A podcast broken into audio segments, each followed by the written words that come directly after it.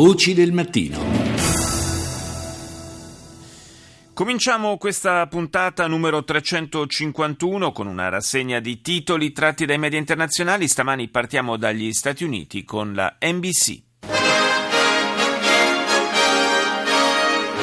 From NBC News World Headquarters in New York, this is NBC Nightly News with Lester Holt. Tonight, Donald Trump's Muslim ban backlash. Le reazioni alla pretesa di Donald Trump di vietare l'ingresso negli Stati Uniti ai musulmani, i rivali repubblicani alle primarie definiscono il suo piano razzista e anticostituzionale. Trump si sta comportando esattamente come vuole l'ISIS oppure sta secondando una parte dell'elettorato, si domanda NBC. Il mistero dei soldi. Prima della strage di San Bernardino, migliaia di dollari sono stati improvvisamente depositati sul conto bancario dei due killer.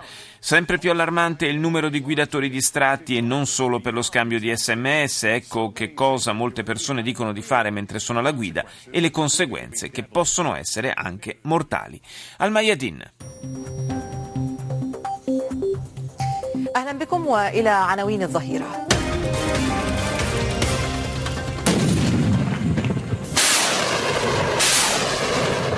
L'esercito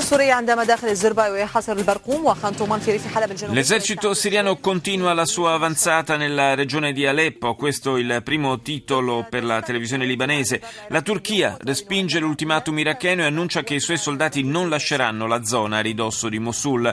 Teheran avverte Erdogan, oggi ci minaccia, ma si ricordi che lo ha già fatto senza risultato qualcuno più grande di lui. 4 soldati egiziani uccisi da un'esplosione a Rafah. BBC. Very warm welcome to BBC News, broadcasting at home and around the globe. My name is Mike Hembley. Our top stories. Is he unhinged or a smart political operator? The backlash to Donald Trump's anti-Muslim... La TV britannica dedica ancora l'apertura alle dichiarazioni di Donald Trump contro i musulmani, sia che si tratti di una delle solite frasi a effetto del miliardario repubblicano in corsa per la nomination alla Casa Bianca, sia che si tratti di una precisa e mirata operazione politica, le sue parole dominano la campagna elettorale negli Stati Uniti. In un servizio esclusivo, BBC rivela nuovi dettagli sulla mancata cattura di Abdelhamid Abaoud, la mente delle stragi di Parigi. L'uomo sarebbe arrivato in Belgio prima degli attacchi del 13 novembre, vanamente inseguito dalla polizia greca. In Venezuela l'opposizione antichiavista ha ottenuto 2/3 dei seggi in Parlamento e lancia ora la sfida al presidente Maduro. Infine, secondo uno studioso francese, ci sarebbe un ritratto nascosto dietro la celebre Monna Lisa di Leonardo. Frans van Kater. La stratégie de la gauche pour faire barrage au Front National dimanche est un échec dans le Grand Est. Le candidat socialiste Jean-Pierre Masseret. La strategia della sinistra per fare fronte all'avanzata del Front National in vista del secondo turno delle elezioni regionali nel Grand Est va in crisi. Il candidato socialista Masseret infatti respinge l'ordine del partito che lo vorrebbe far ritirare per evitare una dispersione di voti e per cercare di sbarrare la strada al candidato del Front National. Proposte ciniche, distruttive e moralmente inaccettabili. Così la Casa Bianca definisce le ultime dichiarazioni di Donald Trump. Il candidato alle primarie repubblicane vorrebbe vietare ai musulmani l'ingresso nel territorio americano. I negoziati sulla lotta al riscaldamento globale proseguono a Bourget, vicino a Parigi. Si spera nel raggiungimento di un accordo fra i 195 paesi partecipanti, ma le divergenze permangono e intanto Pechino soffoca nello smog. Russia Today. 5 p.m. here in Moscow. The headlines today, it's claimed another US-led airstrike in Syria has killed 26 civilians.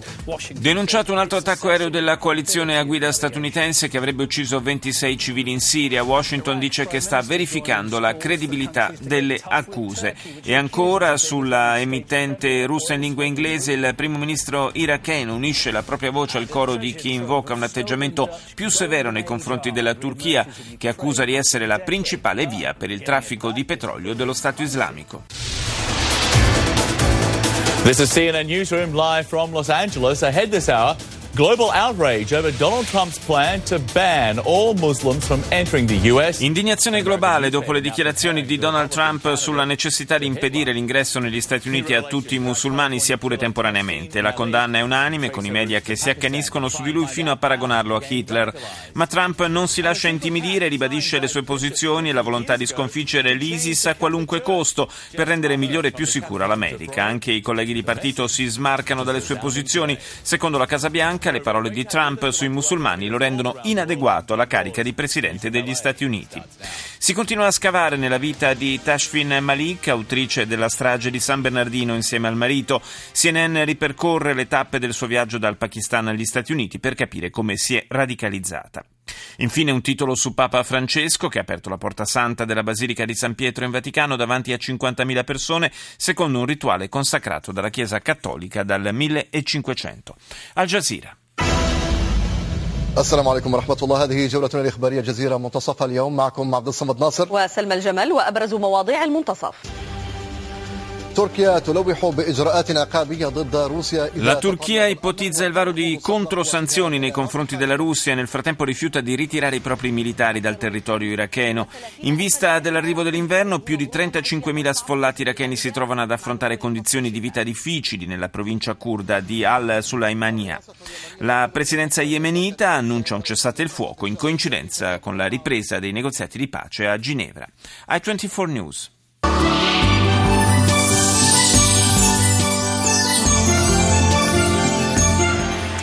I24 News. 5 Israeli Arab residents of Nazareth were indicted for supporting an unauthorized gathering and establishing an Islamic state. Anche Israele si confronta con il pericolo derivante da possibili attacchi dell'ISIS. L'emittente israeliana in lingua inglese apre con la notizia dell'incriminazione di 5 arabi israeliani accusati di avere formato una cellula terroristica.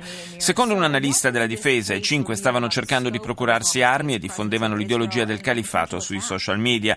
In altri tempi, dice, si sarebbero potuti definire vicini ad Hamas, ma oggi la loro ideologia ispirata all'ISIS li identifica diversamente. I 5 sono stati individuati nella fase iniziale della loro attività, prima cioè che diventassero effettivamente pericolosi. CCTV.